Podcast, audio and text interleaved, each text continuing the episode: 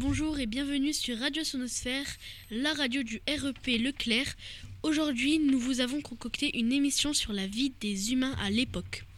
Paléolithique.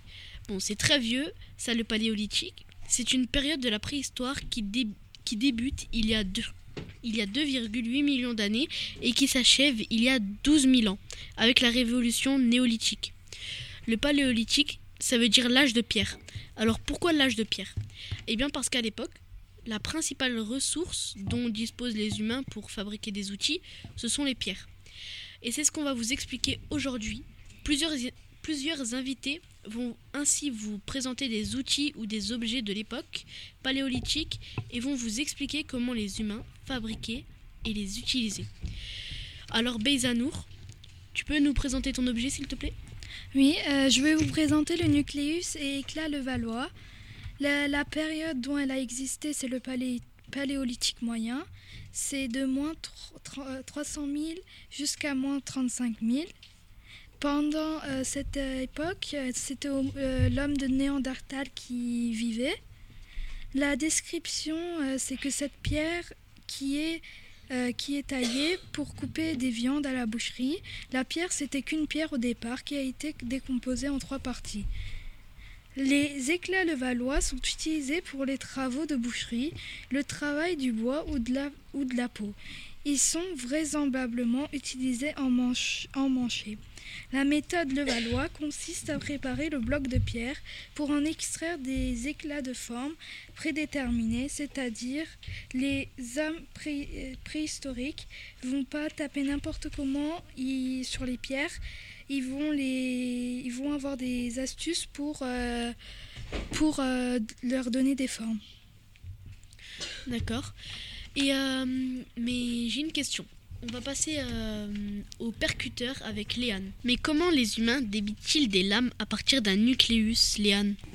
C'est le percuteur Durand-Pierre. C'est mon objet que je vais vous présenter maintenant. La période préhistorique, c'est le paléolithique inférieur et paléolithique moyen, moins 600 000 et moins 300 000. Homo ou homme de Néandertal le percuteur est tenu en main par le tailleur et sert à percuter le bloc de pierre à tailler. Le percuteur en pierre est ramassé et soigneusement sélectionné par l'homme dans son environnement naturel afin qu'il corresponde à la forme et densité voulue. Les percuteurs les plus volumineux et lourds servent en général à dégrossir le bloc de matière première permettant au paléolithique d'extraire de gros éclats tandis que les plus petits et les plus légers sont employés pour des actions minutieuses comme la régularisation d'un bord tranchant. D'accord, merci. Alors, il me semble que les humains n'utilisaient pas seulement que la pierre comme percuteur, n'est-ce pas Omar? Ouais. Ils utilisaient le percuteur tendre. Mais pourquoi ça s'appelle un percuteur tendre? Fais une phrase. Il date de. Il date de paléolithique supérieur à moins, de moins 35 000 à moins 10 000. Les espèces humaines qui vivaient, c'était les Homo sapiens et les hommes modernes. J'ai juste une question que tu n'as pas répondu avant. Pourquoi ça s'appelle le percuteur tendre? Il sert à taper sur des, du silex pour créer des outils très tranchant. D'accord, merci. Alors, quels sont les outils que les humains fabriquent à partir de ces nucléus et ces percuteurs? Alors, il me semble que les humains n'utilisaient pas seulement que la pierre comme percuteur, n'est-ce pas Omar? Oui, ils utilisaient le percuteur tendre. La, la période préhistorique et le paléolithique, paléolithique supérieur de moins 35 000 à moins 10 000 il date des Homo sapiens ou non ouais, si, Homo sapiens ou homme moderne. Mais j'ai une question. Pourquoi est-ce qu'on l'appelle euh, percuteur tendre? Parce qu'il a un os. D'accord. Merci. Alors, ah bah, tu peux décrire l'objet s'il te plaît? Le percuteur tendre sert à taper sur du silex pour créer des outils très tranchants. Il, est fabriqué à base de mammifères, de mammifères et surtout de bois de cerf. Le bois est scié ou fracturé à l'aide de l'outil de silex. D'accord, merci. Alors, quels sont les outils que les humains fabriquent à partir de ces nucléus et ces percuteurs? Demandons à notre quatrième invité, Fatma. Bonjour, je vais vous présenter le biface. Il est daté au paléolithique inférieur et au paléolithique moyen, moins 600 000, moins 35 000.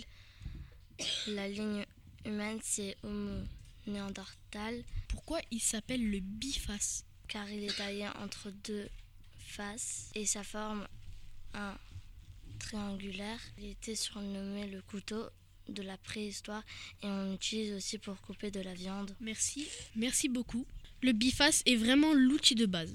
Ensuite, les humains vont fabriquer d'autres outils. Evan Il fabrique des perçoirs. Il date de- du paléolithique supérieur, entre moins 10 000 et moins 35 000.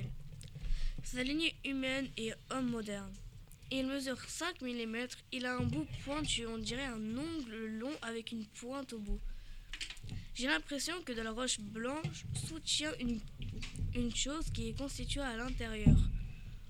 On dirait de la gélatine qui est de couleur orange-brun. Il sert à perforer le bois ou les matières osseuses et minéraux. La pointe active du perçoir est généralement façonnée à l'aide d'un petit percuteur par deux séries de retouches. Les perçoirs se caractérisent selon la taille, de, la localisation et l'orientation de leur pointe. Merci. Euh, maintenant, nous, allons passer à Raphaël pour la phalange de Rennes. Bonjour, euh, moi je vais vous présenter la, la phalange de Rennes. Euh, son époque est le paléolithique moyen, moins 300 000 à moins 35 000. Euh, les humains qui vivaient à cette époque euh, sont les hommes de Néandertal. Euh, cet objet est, est petit, courbé, dur. Et cet objet sert à créer des outils en os. Merci. Alors, on voit que beaucoup de ces outils servent à la chasse. Les humains de la préhistoire sont en effet de grands chasseurs. Mais quelles sont les armes qu'ils fabriquent Sabrina? Euh, les, les harpons. Donc euh, un harpon, c'est un outil qu'utilisa- qu'utilisaient les hommes euh, au temps paléolithique supérieur. Donc ça a commencé en moins 35 000 et ça s'est terminé en moins 10 000. Quelle est la lignée humaine? Homo sapiens, ou on peut dire aussi homme moderne. Peux-tu nous décrire euh, le harpon? Donc le harpon, c'est une arme euh, munie d'une lance dont la pointe est fabriquée en os ou en bois. Il est aussi muni de crochets ou alors personnellement on dirait un couteau avec plusieurs lames.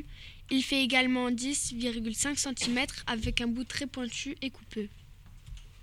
On utilise le harpon car il est employé pour la pêche. Toutefois, son usage pour la chasse de petits mammifères terrestres qui peut être également envisagé les harpons étaient aussi toutefois utilisés par les Inuits qui les lançaient à l'aide de propulseurs. D'accord, merci. Une autre arme utile pour la chasse, Ariane?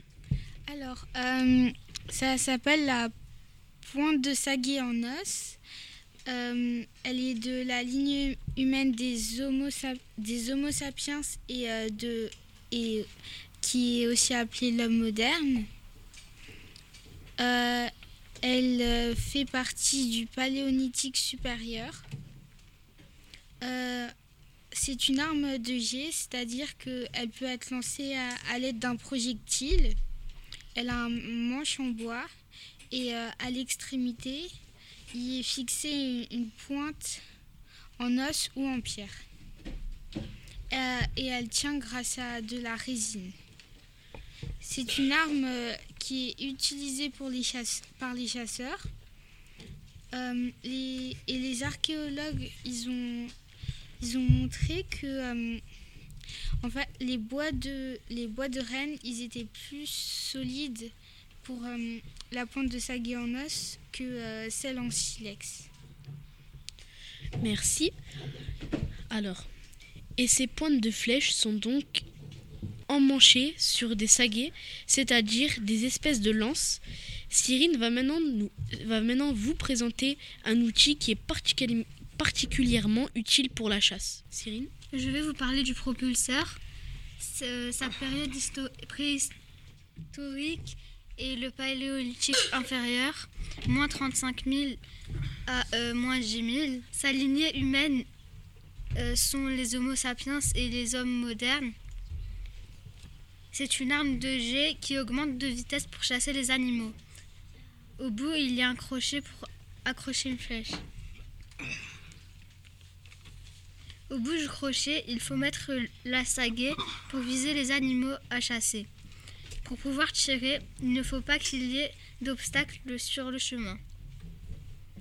L'objet se forme d'une baguette en bois de renne. Il est fini par un crochet.